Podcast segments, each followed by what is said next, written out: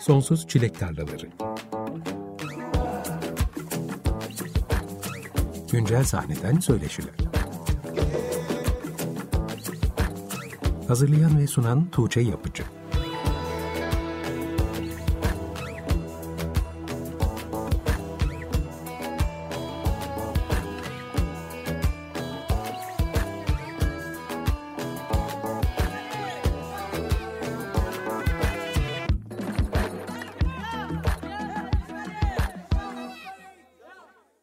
...95.0 Açık Radyo'da Sonsuz Çilek Tarlaları programından herkese merhaba. Ben Tuğçe Yapıcı. Programa Kalben'in Karasinek Senfonisi adlı parçasıyla başladık. 17 Ocak'ta yayınlanan Eski Dünya'nın Yangını adlı Kalben albümünde yer alıyor bu parça. Kalben aynı gün aynı isim taşıyan hem bir roman hem de bir albüm yayınlayarak bu yıl Ocak ayında Türkiye'de bir ilke imza atmıştı. Aslında albümün ve romanın çıkışından sonra vakit kaybetmeden bu programda buluşmayı planlamıştık. Ama elimizde olmayan sebeplerden dolayı ertelemek durumunda kaldık ve aradan aylar geçti. Haziran ayına geldik. Biliyorsunuz bu programda yerli sahnedeki senenin önemli üretimlerine mutlaka yer vermek istiyorum. O yüzden de Kalben'i konuk edememiş olmak geçtiğimiz aylarda benim içime hep dert oldu. Bu akşam nihayet hem Eski Dünya'nın Yangını albümünün hem de romanın üzerine konuşmak üzere önümüzdeki bir saat boyunca Kalben bizimle birlikte olacak. Hoş geldin Kalben.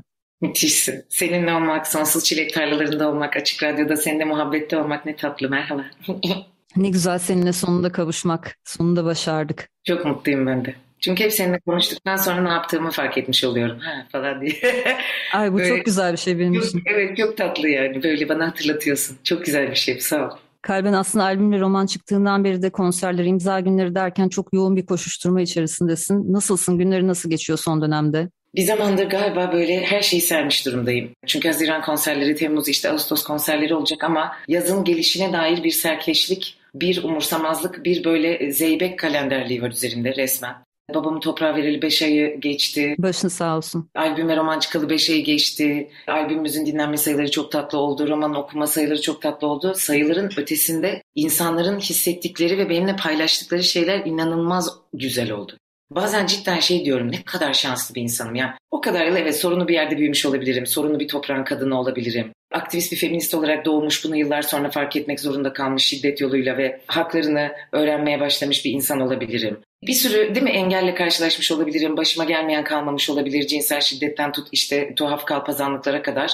Ama çok mutluyum. Çünkü müzik yapıyorum, yazı yazıyorum ve dünya güzeli insanlarla tanışıyorum, buluşuyorum. Ve benimle sadece mutluluklarını değil, yaslarını, ayrılıklarını, krizlerini de paylaşıyor insanlar. Buna da çok mutlu oluyorum. İyi gün dostu değiliz sadece. Tuhaf zamanların, kötü günlerinde dostuyuz birbirimize. Ya ben bayağı böyle ilk kez belki de hayatta kendi içimde iyi ki buranın içindeyim dediğim bir yerdeyim yani. Mutluyum. Vaktimiz el verirse zaten bu albüme ve romana gelen tepkileri de konuşacağız. Gelen yorumları, insanların senin neler paylaştığını çok merak ediyorum. Eski Dünya'nın Yangını senin ilk romanın ama yazdığın ilk kitap değil. Biz seni müzisyen olarak tanımadan önce yayınlanan çocuk kitaplarında vardı. Sonrasında geçtiğimiz senelerde Açık Radyo'da seni konuk ettiğimiz iki programda da üzerinde çalıştığın romandan bahsetmiştik. Bu yüzden ilk romanının uzun yıllara yayılan bir yazım sürecinin ürünü olduğunu biliyorum. Geçen sene geldiğim programda söylediğim bir şey hala aklımda. Romanın bitmeyen bir roman olması hoşuma gidiyor. Vapurda karşıma bir çift oturuyor. Onlarla da ilgili bir şey yazmalıyım diyorum. Onlar da romana giriyor. Evet. O yüzden ne zaman biteceğini bilmiyorum demiştin. Evet, ne tatlı. Sanat eserlerinin bittiğine karar vermek bana çok zor bir karar gibi geliyor. Belki karardan ziyade sadece hislerle anlaşılabilecek bir şeydir.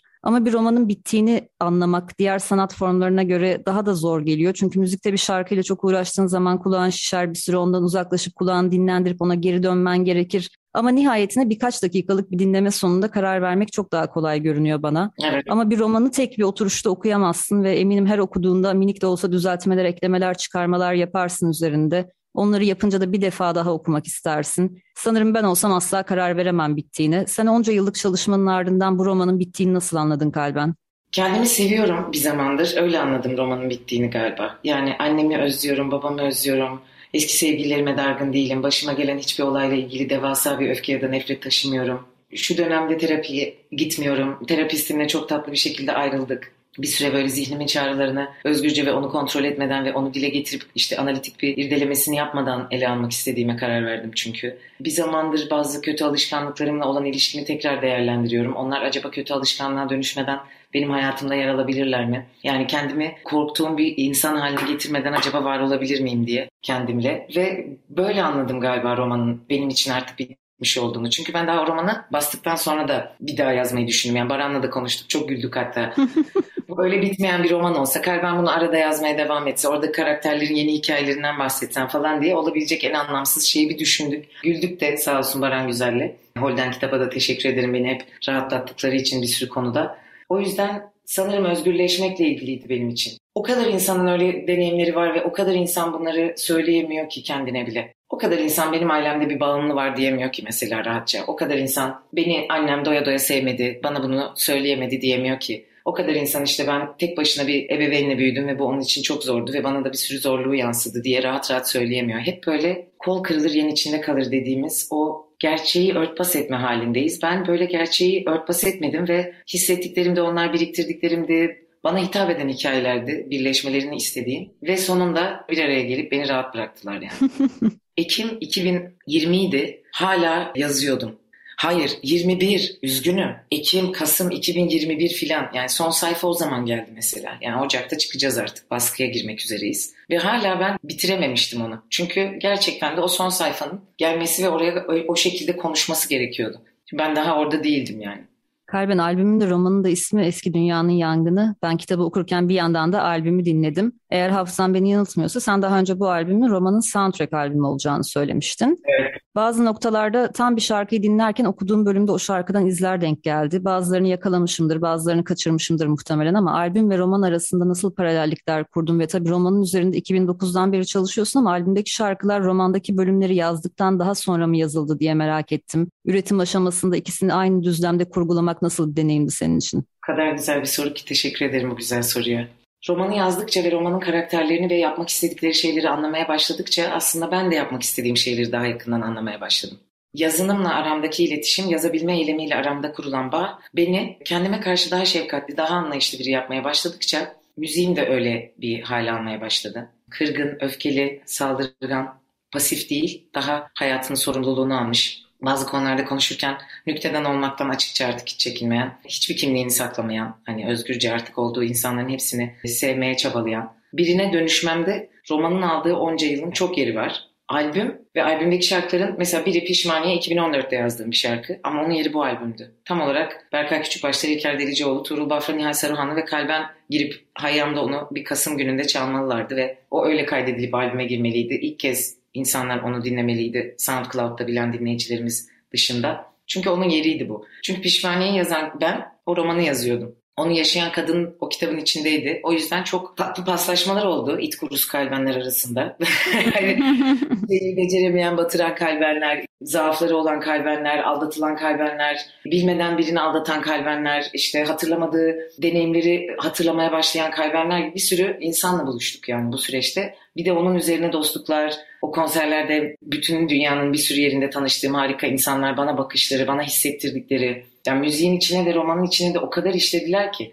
Şey istemedim o yüzden böyle belli bir zaman akışı, lineer ilerleyen bir zaman, bir hikaye çizgisinin üzerindeyiz. Bu kahramanların ne işler çevirdikleri çok bir şekilde belirgin bir hal alacak zaman içinde ve işte hepsi için bir kurtuluş var aslında gibi bir şey yazmak mümkün değildi benim için zaten ilk roman söz konusuysa ve albümde de sadece o romanı yazan tatlı böyle gözlüklerini takıp daktilosunun başına oturan biri olarak değil, turnelerde, yolculuklarda, otellerde, kavgalardan sonra, ayrılıklardan önce, hakkını yedirmemek için mahkemeye gitmişken, bazı konularda isyan bayrağını açmışken, ağlamışken, bir yeri kırılmışken, bir yeri yaralanmışken bütün o insanlıklarımın dertop edilmesiyle birlikte albüm ortaya çıkabilecekti. Sadece romanın şu karakterine, şu şarkıyı yazayım diye bir şey yapmam da benim açımdan mümkün değildi. Çünkü ben öyle düşünen biri değilim. Ya öyle müthiş bir kurgucu falan değilim ya. Böyle de aksaklıkları seven, kopmaları seven, zamanda yolculuk etmeyi seven bir kurgucuyum. Müzikte de bazen gidip 17 yıl önce hissettiğim bir duyguya şarkı yazıyorum. Ya çünkü benim zamanda yolculuk etme lüksüm var. Ben ileri de gidebilirim, geri de gidebilirim, bugünde de kalabilirim. Zamanda yolculuk edebilirim ben. İnsan duyguları ve insan hikayeleri ve insanların arayışları yoluyla. İşte roman ve albümün bence birbirlerini en güzel kucakladıkları yer arayışlarının ortak olması. Aradıkları değerler, aradıkları aşklar, aradıkları özlemler, aradıkları başarılar. Bunu böyle iki denden arasında gıcık bir akademisyen gibi akademik bir ifadeyle söylediğimi varsayalım sevgili dinleyiciler. İnsanoğlunun ne kadar bir arada olabileceğini ama bir türlü olamadığını o kadar böyle tatlı bir şekilde bana öğretti ki. Yani beni yetişkinlik hayal kırıklığımdan kurtardı ikisi de. Ve bunu farklı zaman çizelgeleri içinde yaptılar. Birinin bir yeri tamamlanmadan diğeri o şarkıyı doğurmadı. Orası tamamlandı önce, onu kabul etti biri. Ve sonra onu kabul etmiş insan olarak dedi ki bu isim zaten bana ait değildi. O yüzden bu şarkıyı yazabilirim artık. Ya da benim kedim öldü. Ve ben çok seviyorum kedileri. Yalan yok, hayatımı değiştiren bir kedinin sevgisiydi benim. Bir erkeğin, bir kadının, yani değildi hani. Bir kedinin sevgisiydi. O zaman olacak abi. Sevgili Güneş Özgeç'in düzenlediği kedi şarkısı ve Karasinek Senfonisi. Mesela Karasinek Senfonisi benim kötü alışkanlıklarımla baş edemediğim bir gün ortaya çıktı ve beni o gün o kötü alışkanlığa geri düşmekten kurtardı. Çünkü kafamın içinde bir sinekle yaşadığımı kabul ettim o gün. Ve romanda da onun bir yeri var çünkü yıllar önce Zürich'te bir otel odasında bir sinekle hesaplaşıp onu öldürmemeye karar aldığım bir gün var. Yazmak zorundaydım o gün. Başka bir gün bir sineği ilk defa bir çamurdan kurtarmıştım bir arkadaşın bahçesinde. Onu da yazmak zorundaydım. Çünkü o sineğin benim için temsil ettiği şey aslında kendimden nefret ettiğim şeylerdi. Kendi vızıltılarımdı, sineğin değil. O yüzden o şarkının onlar yaşandıktan sonra gelmesi de bana çok doğal geliyor. Yani müzik ve edebiyat arasında benim için böyle delice tatlı bir böyle zaman makinesi ilişkisi var yani. Çeşitli benliklerim ve zamanlarım arasında yolculuk ederek çıkardım onları ortaya. O yüzden onları milyonlarca insanın okuması, keşfetmesi, dinlemesi niyetim olamazdı. Amacım böyle bir şey olamazdı. Çok denyoca olurdu. Ya o kadar denyo biri değilim artık hani.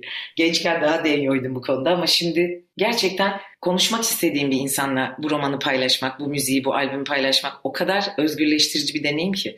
Bir masada buluşsak oturup zaten onlarla bir çay içerdik, bir drink atardık, bir serserilik yapardık, bir muhabbetin belini kırardık diyeceğim insanlarla buluşmak zaten. Çünkü yavaş yavaş yaşlanıyoruz değil mi yani? Eriyor organizmamız. Bu gerçek. Özellikle de kadınlar böyle bir memlekette çok daha hızlı erimeye, çürümeye ve yok olmaya müsaitler.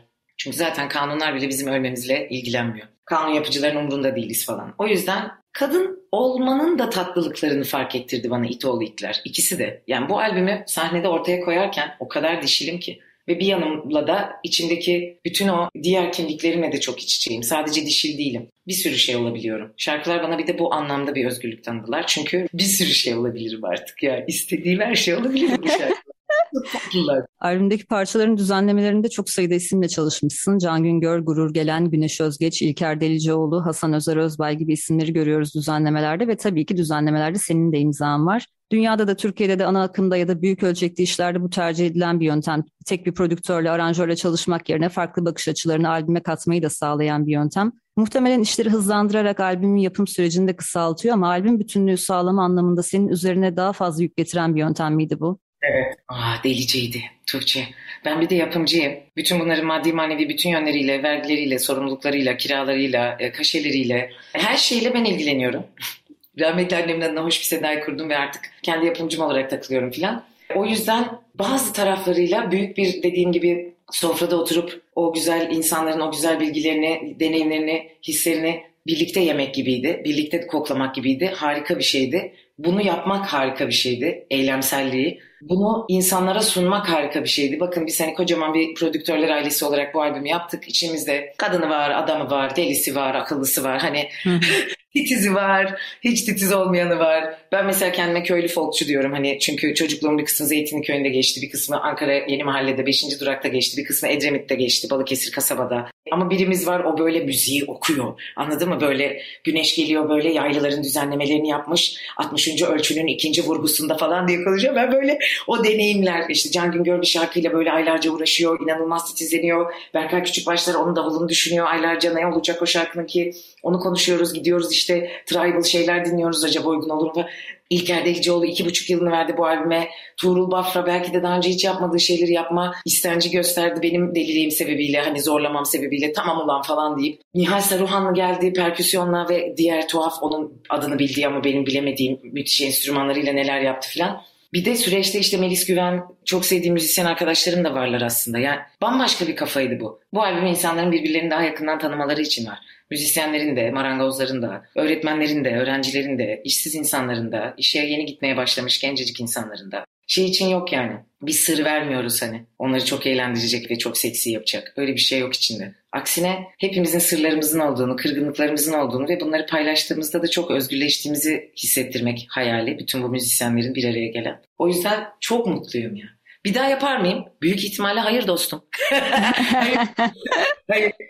Kalpanım'da mesela sevgili Genco ile çalışmıştık. 3 Ocak'ta girdim albüme. 22 Ocak'ta çıktım albümden. Mixleri, masteringleriyle birlikte bitmesi ve teslim etmemizle birlikte o albüm 20 Mart 2020'de yayınlandı. Çünkü Genco one man diye böyle girdi, yaptı. Bütün o şarkılarda ne istediğimi biliyordu ve biz tek bir sound arıyorduk orada. Çünkü o Kalpanım albümüydü. Benim böyle özgüvensiz, mutsuz, vücuduna, ruhuna kötü davranılmasını kabul eden bütün her yerimi geride bırakma albümümdü. Beni ve insanları daha güzel sevmeyi öğrenme albümümdü. O yüzden bir insanın elinden çıkması çok makuldü aslında. Çünkü oradaki mesajlarımız netti, birdi. Ben bir insandım o zaman ama roman söz konusu olunca ve romanın soundtrack söz konusu olunca zaten aile olmak zorundayız. Çünkü bir sürü durumdan, bir sürü insanın gerçekliğinden bahsediyoruz. Hepsiyle ilgili de yeni bir deneyim hissettirmek istiyoruz.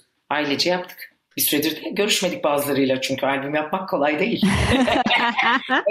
Delikten bir tarafı var. O yüzden ya tekli yapan müzisyen arkadaşlarımı hem ekonomik anlamda hem zihinsel anlamda çok net anlıyorum. Eskiden şey diyordum, abi onlar tekli atar biz albüm yaparız falan yani. Ama ülkenin gerçeklerini kabul edince, ama bir insanın müzik yapmak için ne kadar çok çaba sarf ettiğini görünce, ama bir insanın bu hayalin gerçekleşsin diye nelerden fedakarlıkta bulunduğunu iyice öğrenince artık tekliymiş, yarımmış, maxi single'mış, remix'miş, reverb'miş hiç umurumda değil. Bütün insanların içlerinden geldikleri gibi müzik icra etmeleri ve kendilerini ortaya koymaları istediğim şey. Öyle bir tarafı da var yani benim albüm yaptığım için kibirsizleşmeyi öğrendiğim bir yeri de var 5. albümün. O kadar vaktimi aldı çünkü sonuçta aslında sektörde seni mutsuz eden bir dinamik de var. Yani bir insan geliyor, bir tane şarkı yapıyor, çok cool, çok tatlı, müthiş bir şeyler veriyor topluma o şarkıyla. O toplumun aradığı bir tat içeriyor, bir görüntü içeriyor, bir çekicilik ihtiva ediyor ve sen orada böyle albümler yapmışsın seneler boyu. Hani o ister istemez bir kıskançlığa, bir abi biz de albüm yaparız falan gibi bir kibire yol açıyormuş. Onu gördüm.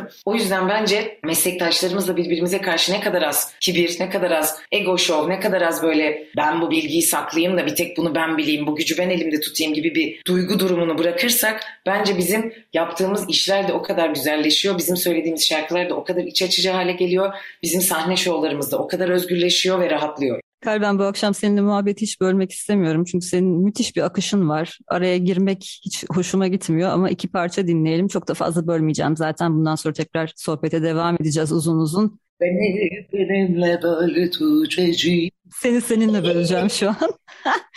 Albümden 2 parça seçtik. Birincisi Kaybolmuş. Albümden önce ilk single olarak yayınlanan parçaydı. İkincisi de albüme ismini veren Eski Dünya'nın Yangını.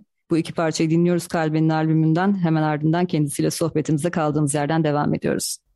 Açık Radyo'da Sonsuz Çilek Tarlaları programı devam ediyor. Kalben'in Eski Dünya'nın Yangını albümünden 2 parça birbiri ardına dinledik. İlki Kaybolmuş adlı parçasıydı. İkincisi de albüme ismini veren parçaydı.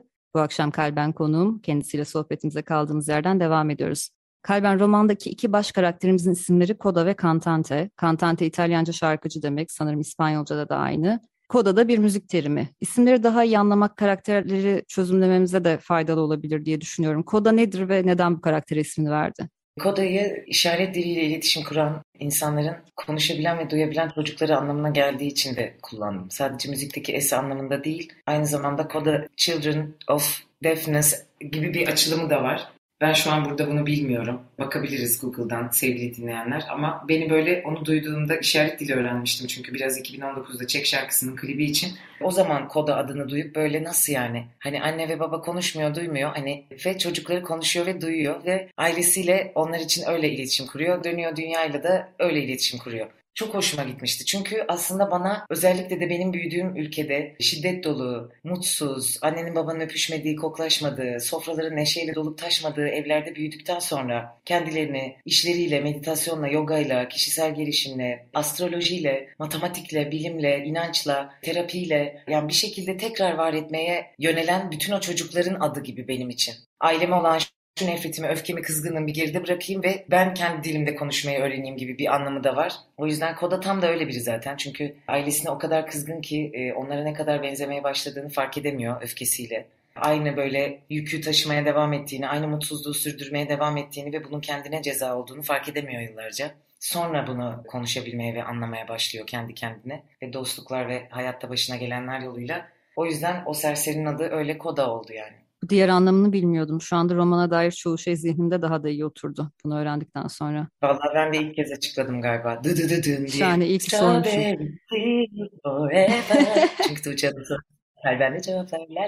Kitaptaki diğer karakterlerindeki böyle Cassandra gibi mitolojiden gelen isimleri var. Romanı yazarken aklında ilk önce bu karakterlerin isimleri mi belirdi, yoksa yazım sürecinde önce hikayeleri ortaya çıktı da sonra hikayelerinden yola çıkarak mı kendi isimlerini buldular? Bazıları kendi isimleriyle geldiler. Biliyordum isimlerini onları yazmaya başladığımda ve onların hikayesini olmasını istediğimi de biliyordum. Çünkü hepsi beni etkileyen kadınlardan ilham alarak ve beslenerek ve aslında o kadınların güzel ruhlarından belki biraz aşılarak yazdığım şeyler.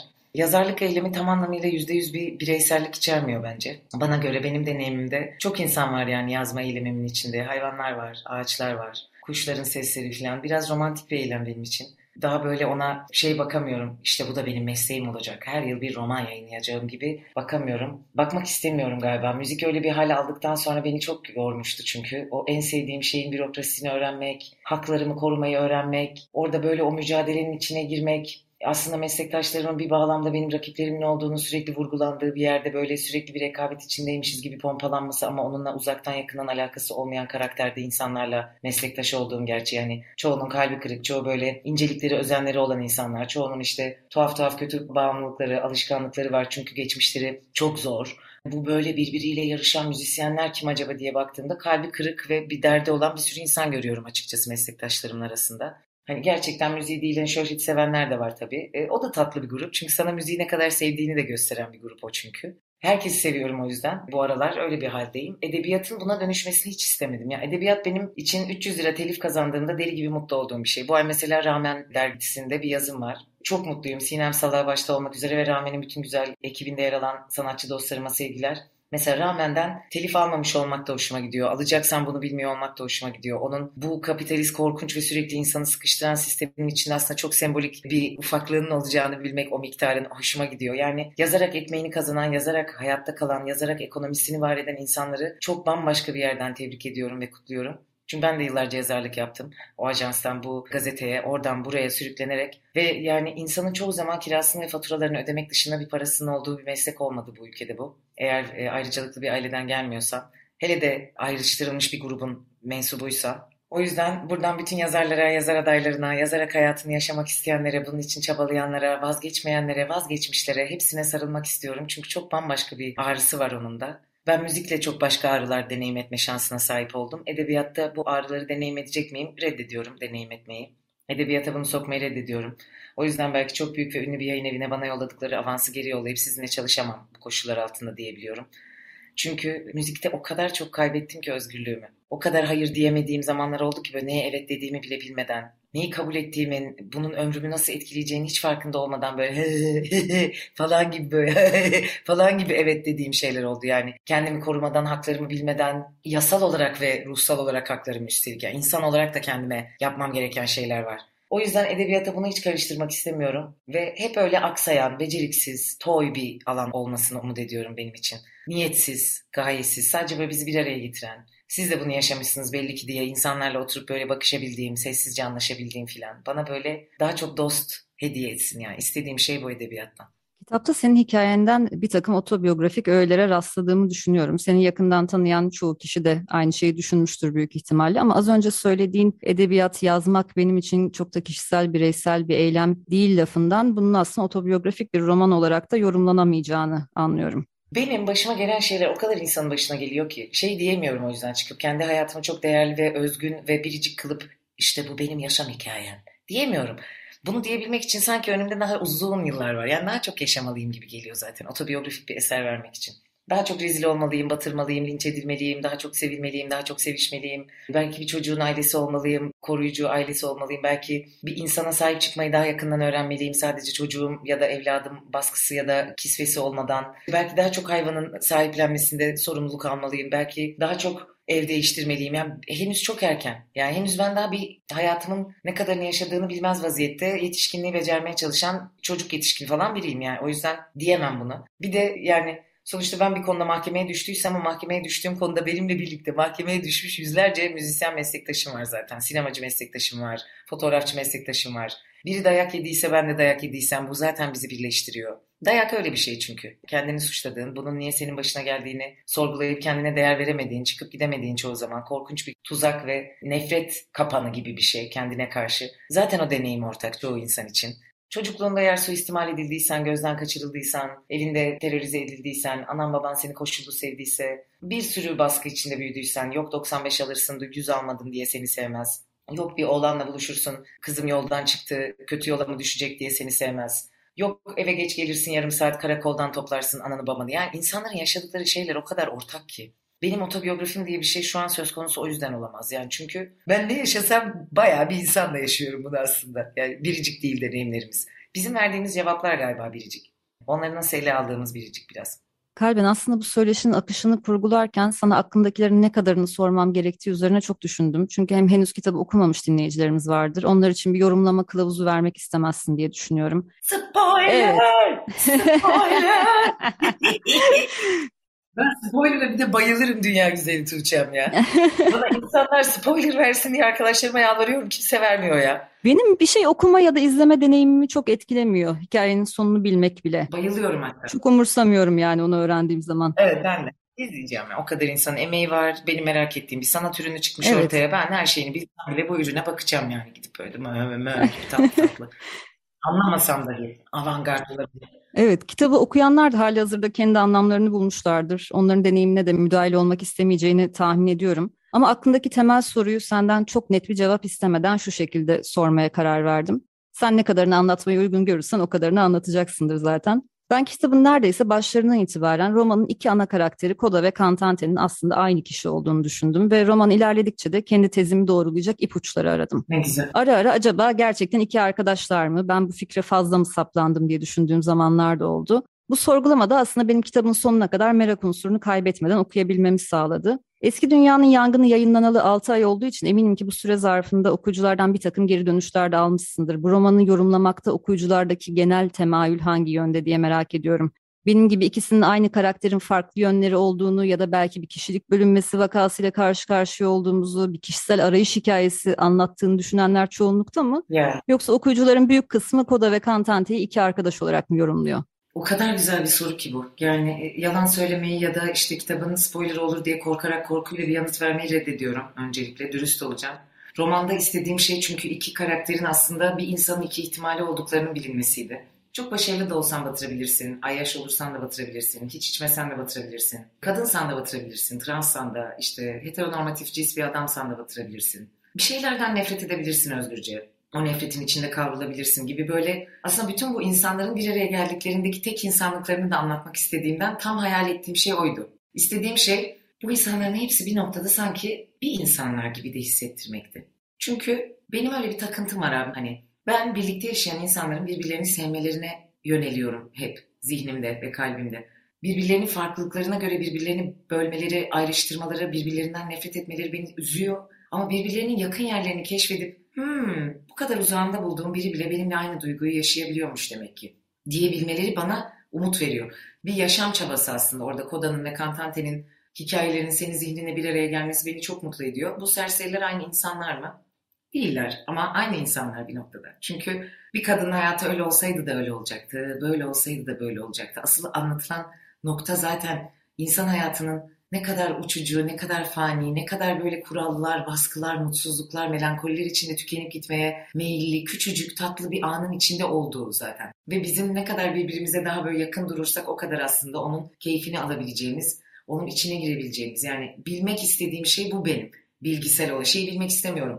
Bu kadar silahımız olursa bu savaşı böyle kazanırız. Ben bu bilgiyle ilgilenmiyorum. Ya da şu kadar milyar dolarım olursa ben bu ülkenin %bilmem kaçının sahibi olurum. Hanım ağası olurum ulan falan. Bunlarla ilgilenmiyorum. Ya da şu herifler, şu kadınlar kapımda yatar kardeş böyle yazarsam işte bilmem. Benim yazmamın temelinde zaten gene insanların birbirlerini sevmelerine dair duyduğum o sapkınca bağlılık var. Yani belki birbirini doğru düzgün sevemeyen, bunu gösteremeyen insanlarla büyüdüm diyedir. Belki okuduğum okullarda hep böyle çalışkan olmaya yöneldim ama arkadaşlıklarım çok cılız kaldı, sosyal hayatım çok böyle zayıf kaldı diyedir. Özlem duyduğum şey budur belki, bilmiyorum ama benim özlemim bu. O yüzden insanlara dair de söylediğim şey aşağı yukarı bu yönde yani. Sen bir diğerinden kendini ne kadar farklı buluyorsan bul. Ben yine de senin kendimle ortak olan yerlerini bulmaya çalışacağım. Seni anlayabildiğim, sevebildiğim, senden hoşnut olabildiğim, seni kendi yaşam düzlemimde kabullenip seninle saygı bağlamında buluşabildiğim yeri arayacağım yani. Seni yok etmek, seni dövmek, seni dışlamak, seni yakmak, seni öldürmek istemeyeceğim. Romanda bütün insanların çabaladığı şey bu. Kitabı okuyanlar zaten biliyor ama yine okumayanlar için fazla spoiler vermeden sormak istediğim bir şey daha var. Evet, hep böyle bir ikazla devam ediyoruz programa. Kitapta Erol Evgin'e dair bir hikaye var. Erol Evgin'in bu romana nasıl girdiğini çok merak ediyorum. Kimse sormadı galiba bunu. Sormadı. O yüzden biraz merak ediyorum. Nasıl girdi bu romana Erol Evgin? Teşekkür ederim. Erol Evgin'e ben rahmetli anneciğimle birlikte ben imkansız aşklar için yaratılmışım. Ne kavuşmayı bilirim, ne tutunmayı gibi bir şey. Sözlerini yine büyük ihtimalle zihnimde değiştirdiğim ve doğru söyleyemediğim ama bayıldığım bir şarkı. Ve benim rahmetli annemle hikayemin bir parçası bu şarkı. Onun klibi işte arkeolog bir kadın, Erol Evgin öyle giyinmiş arkeologlar, birbirlerini seviyorlar, deniz, uzağa bakışmalar falan kavuşam ama bayılırım o klibe de şarkıya da. Annem de rahmetli çok seviyordu ve bizim ortak noktamızdı. Yıllar sonra sevgili Erol Evgin'le şarkı söyleme şansına nail oldum. Çok şanslı biriyim ben. Erol Evgin'le, Nükhet Duru'yla şarkı söyleyebildiğim için, Pinhani'yle, Cem Adrian'la ve şu an burada adını belki de unuttuğum ve beni Yeni Türkü falan, yani Yeni Türkü'nün bir şarkısını yorumladık. Geçenlerde Zamansız albümü Mart ayında yayınlandı. İnsanlarla buluştuk. 40. yıllarını kutluyoruz. Aslında 43 oldu o sırada pandemide. Ya inanılmaz şanslıyım. Erol Evgin'le stüdyoya girdiğim gün sevgili Erol abi beni değiştirdi. Değiştirdi adam beni. Yani kendimi sevmeyen, kendime inanmayan bir yerimin ayarıyla oynadı abi, gülümseyerek ve tatlılığıyla. Ve böyle muhteşem bir yıldız o. İşte yıldız öyle bir şey benim için. Yıldız milyonlarca insanın konser kapılarını kırdığı, içeri girdiği, trilyonlar yaratan, sektörü döndüren, o öyle giyinen, öyle davranan biri değil. Tam anlamıyla yıldız dediğimde aklıma Erol Evgin ve Nükhet Duru geliyor. Çünkü müthiş müzik aşığı insanlar. Her zaman. Her zaman. Bütün öncelikleri müzikle ilgili. Bütün öncelikleri sana iyi hissettirmek müziğin içinde. Başka hiçbir şey o kadar umurlarında değil. İşte bu ya. Bir de söylersin Kalbencim, yaparsın canımın içi. Ben sana inanıyorum diye Reminör'den bana şarkıyı söylettim abi, bizim tangoyu. Ben o gün ölüyorum yani.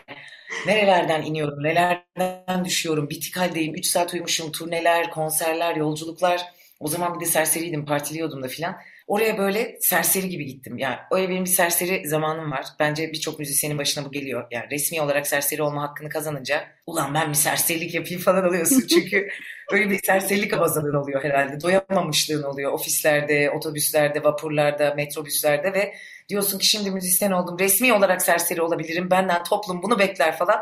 Serseriliklere gömülüyorsun. Kötü kötü aşklar, toksik böyle, herkesin her şeyini senin karşıladığın geceler, insanların seni sevmesi için onlara aldığın hediyelerle dolu falan tuhaf bir dönem. Erol abi o dönemi gelip temizledi ruhsal olarak. Yani benim bir müzisyen olduğumu, benim her şarkıyı söyleyebileceğimi, hele de onunla şarkı söyleyebileceğimi bana gösterdi ve bu çok tatlıydı. Sonra abi ben bir bekar anne istiyorum romanda ama daha diğer annelik hikayelerine dair hiçbir fikrim yok ama bir karakterimizin bekar anne olmasını istiyorum. Çünkü beni annem çoğunlukla bütün kararları kendi başına alarak ve bütün maddi olanaklarını kendi sunarak yetiştirdi. Ataerkil bir ailede büyüdüm. Babam öyle bir anlamda bizim üzerimizde tahakküm kurmuştu diyemem. Babamın kendi uğraştığı kötü huyları, bağlılıkları ve bağımlılıkları vardı. Canımın içi onlarla mücadelesi sırasında da çoğu zaman zaten eşliği de babalığı da kaçırıyordu. Annemle büyüdüğüm için çok böyle o kadın bağın içinde büyüdüğüm için abi şeyi de bilmiyorum yani erkekle nasıl büyütüp... Ya o yüzden bir bekar anne deneyimini yazmam lazım. Bildiğim deneyim aslında o. Zaten diğer baba deneyimine baktığımızda, Adil karakterine baktığımızda da Coda'nın babasına, orada da çok öyle hötböt işte falan geleneksel bir baba görmüyoruz da yine bağımlılığın pençesinde kalmış bir karakter görüyoruz aslında. Giderek pısırıklaşmış, şahsiyetini yitirmiş. Çünkü öyle bir şey aslında bazen bakıyorum insanların alışveriş tutkularına, işte telefonlarını sürekli yenilemelerine, öyle davranarak, öyle giyinerek kendilerini cool ya da seksi hissetmelerine aslında bunların birer bağımlılık olduğunu ve bizim dünya güzeli insanları ne kadar güzel oldukları gerçeğinden uzaklaştırıp bağımlılar haline getirdiğimizi görüyorum. O yüzden öyle karakterler var babalar olarak içeride. Ben çok böyle şeyi bilmediğimden benim kızım prensestir, kucağıma otursun, dünyanın en güzel kızı bu be.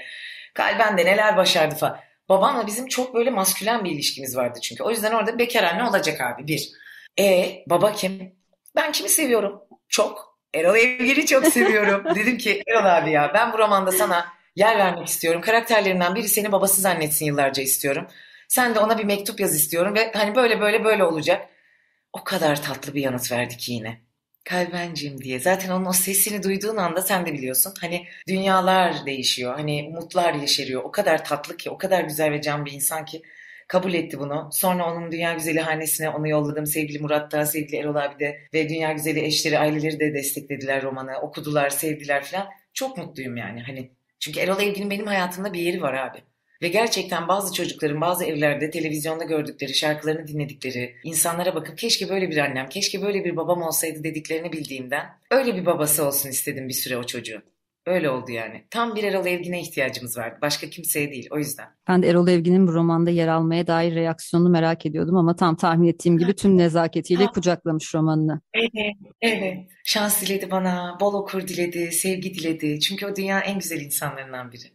Kalben, sen insan hikayelerinden beslendiğini ve onların ağırlığını hissetmekten kaçmadığını daha önceki bir söyleşimizde de dile getirmiştin. Eski Dünya'nın Yangını'nda büyük ya da küçük ölçekli pek çok kadın hikayesine rastlıyoruz. Hem ana karakterlerin başlarından geçenler hem de hikayeye kısa soluklu dahil olan yan karakterlerde de aklımda uzun zaman yer edecek kadın hikayeleri okudum kitapta. Yeah. Kitabı okuyan pek çok kadından benzer hikayelerin başlarından geçtiğine dair yorumlar almışsındır diye düşünüyorum. Evet. Çünkü az önce de söylediğin gibi aslında herkesin yaşadığı şeyler. Evet. Ben de hem kendime hem tanıdığım kadınlara dair hem de bugüne kadar görüp duyduğum pek çok hikayeden tanıdık parçalar buldum romanda. Sosyal medyada zaten dinleyicilerinle, şimdi artık okuyucularınla da yakın temas halindesin ama üzerine bir de imza günleri eklendi. Seni seven ve işlerini takip eden çoğu insanla yüz yüze de buluşma şansı buldum bu süreçte. Belki onlar da romanın yarattığı yakınlıkla seninle kendi hikayelerini paylaşmak istemişlerdir. Evet. Kitapta anlattığın şu hikayenin aynısı benim başımdan da geçti diyenler olmuştur. Kaç kere? Çünkü sen 10 yılı aşkın süredir bu romanın üzerinde çalışıyordun. Evet. Ama işin içine okuyucular da girince roman senin için yeni bir boyuta geçmiş oldu. Okuyuculara neler hissettiriyor roman? Sana geri dönüşleri nasıl oluyor okuyanların? Tuğçe, ne kadar güzel sorular bunlar. Ne mutluyum cevapladığım için. Becerebiliyorsam dinleyicilerimize de sevgiler tekrar. İstediğim şey yakın olmaktı, anlaşılabilir olmaktı, tuhaf hissetmemekti ve bunu isteyen insanlar olduğunu da biliyorum. Yani underdog, işte öyle bölüm bile var romanda zaten, hani dışarıda hisseden, ayrışmış hisseden, ayrı kotu gibi, öteki gibi hisseden. Olmak istediği insan olmaya çabalarken birilerinin ona hep kötü hissettirdiği, hep eksikmiş gibi hissettirdiği ya da hep fazlaymış gibi hissettirdiği bütün dünya güzeli hayaldaşlarım diyorum. Hayaldaşlarımla buluşmanın güzel bir yolu bu ve imza günlerinde o kadar net gördüm ki bunu, buluşmuşuz, buluşuyoruz, buluşacağız. Anlaşma eyleminde buluşacağız. Deli gibi birbirimize sarılıp birbirimizi öpme, kahkahalar atma, birbirimize hediyeler verme eylemlerinde buluşacağız. Şarkılar söyleme, dans etme, utanmazlık eylemlerinde buluşacağız. Kimliğimizi özgürce pratik etme, bunun şiddetini görmeye, bunun ölümünü kabullenmeye ve bunun ölümüyle ve kanunsuzluğuyla mücadele etmeye hep devam edeceğimiz gerçeğiyle buluşuyoruz birlikte. O kadar muhteşem insanlar, o kadar güzel şeyler anlattılar ki bana, ağrılarıyla, acılarıyla, hayal kırgınlıklarıyla, beceriksiz hissettikleri ama öyle olmadıkları, kusur gördükleri ama kusur olmayan yerleriyle beni uçurdular ve uçurmaya devam ediyorlar. Kitabı birinin bahçesinde kahvesinin yanında görünce uçmaya devam ediyorum. Biri toplu taşımada okurken uçmaya devam ediyorum. Biri sevgilisini hediye ederken uçmaya devam ediyorum. Biri evlenirken ya da boşanırken bizim şarkılarımızı dinleyip bu romanla ilgili en ufak bir paragraftan bile güç aldığını söylediğinde inanılmaz hissediyorum. Çünkü bu ülkede aile olmak, yuva kurmak, boşanmak, dul olmak, boşanmış biri olmak gibi de gerçekler var ve ben mesela aslında korkudan romanda tam olarak bunu belki ele bile alamadım. Yani henüz mesela o tarafımla tam yüz yüze gelmediğim bir yerdeyim. Belki başka bir eserde çıkacak dışarı. Daha benim sunmadığım deneyimlerim de var. Daha kendim anlamlandıramadığım, kabullenemediğim, büyük bir kırgınlık taşıdığım hakkında. O yüzden şu ana kadar tutturabildiğim, becerebildiğim, söyleyebildiğimi söylemiş gibi hissediyorum böyle ve herkes böyle buluşmaya çok hazırmış ve böyle oley bende de öyle bir şey var, lanet olasıca punk falan buluşmuşuz gibi yani. Dev bir park partisi gibi yani. Dev bir meydan buluşması gibi. Storytel'de dinleyenler, Holden Kitab'ın bastı romanı okuyanlar, arkadaşlarından ödünç alanlar, korsanını bulsalar, dağılsalar dediklerim, okusalar dediklerim. Çok mutluyum be bu konuda. O yüzden de insanları yargılayamam, çok dedikodu yapamam, çok nefret barındıramam. Çünkü beni çok seviyor insanlar ve ben de onları çok seviyorum. Ocak ayında roman yayınlandığından beri yaşanan sürecin senin yazmakla olan ilişkini nasıl etkilediğini de özellikle merak ediyorum. Roman yayınlandıktan sonra gelen tepkiler, bu az önce anlattığın tüm buluşmalar, paylaşımlar seni yazmaya devam etme konusuna daha da şevklendirdi mi? Toplam 7 sayfa yazabildim aylardır. Hiç yazmıyorum hemen ama böyle 12 şarkı falan yazmış olabilirim albüm çıktıktan sonra. Kesinlikle yazma eylemi için tekrar bir odaklanmak istediğimi biliyorum. Yani ben yazarlık etmek istiyorum bu sefer. Yollarda, otel odalarında, kırık dökük böyle değil de müzikle ilgili hayallerimi ve edebiyatla ilgili bu aşamadaki hayallerimi bir tık tamamlayıp bir inzivaya gitmek, bir hakikaten kafamı dinlemek, bir yeni romanımı yazabilmek istiyorum. Çocuk kitaplarımla ilgili de aynı şeyi hissediyorum. Hani odaklanmak istiyorum. Galiba yetişkin olunca insan böyle seçimler yapabiliyor. Acelesi kalmıyor çünkü. Şimdi bu romanın üzerine bir tane daha patlatacağım. Bak nasıl bestseller oluyorum kanka falan değilim ya. Yani modum kesinlikle o değil. O yüzden bak kaç yıl alır, geriye ne yazacağız bakalım, başımıza ne işler açacağız sanat. Yani şeyiz, bakışıyoruz yani. Çünkü şey gibi, ilişkimizde çok doruk bir yere vardık. Çok zevk aldık birbirimizden ve şimdi hani birbirimizi serbest bırakma zamanı. Şimdi programın sonuna doğru yaklaşırken tabii ki bahsetmemiz gereken çok önemli bir konser var. 30 Haziran Perşembe akşamı İstanbul Caz Festivali kapsamında Harbiye Cemil Topuzlu Açık Hava Tiyatrosu'nda bir konserin olacak ve aslında pek çok açıdan önem arz eden bir konser. Sanırım albümün çıkışının hemen ardından gerçekleştirdiğiniz İstanbul lansmanından bu yana ilk İstanbul konserin, evet, ayrıca ilk Harbiye Açık Hava konserin, evet, ve tabii ki İstanbul Caz Festivali kapsamında gerçekleşeceği için bir takım sürprizler de var. Sahne epey kalabalık olacak gibi görünüyor.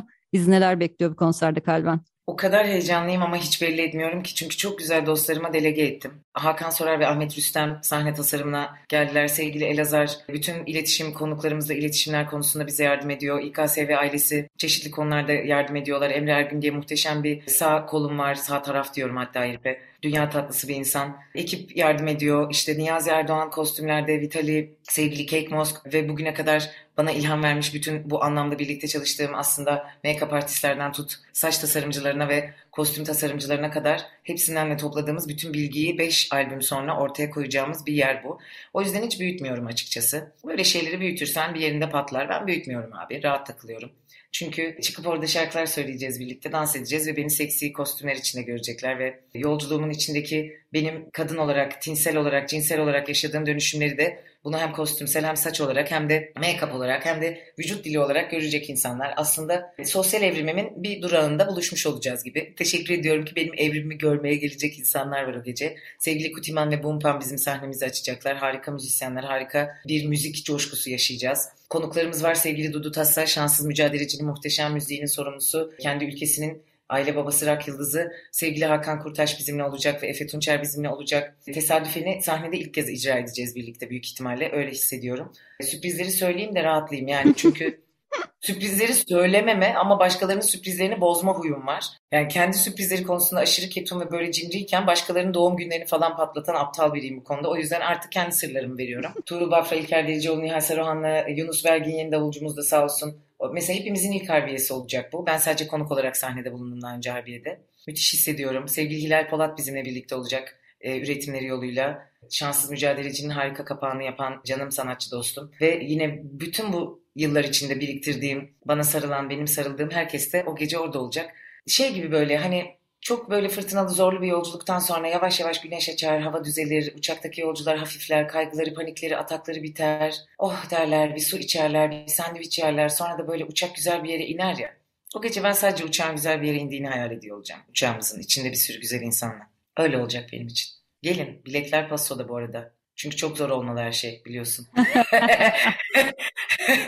Seni çok seviyorum. Ben de seni. Kalben, bu akşam burada olduğun için çok teşekkür ederim. Senin söylediğin, ağzından çıkan her şey bence çok kıymetli. Tüm üretimlerin çok kıymetli.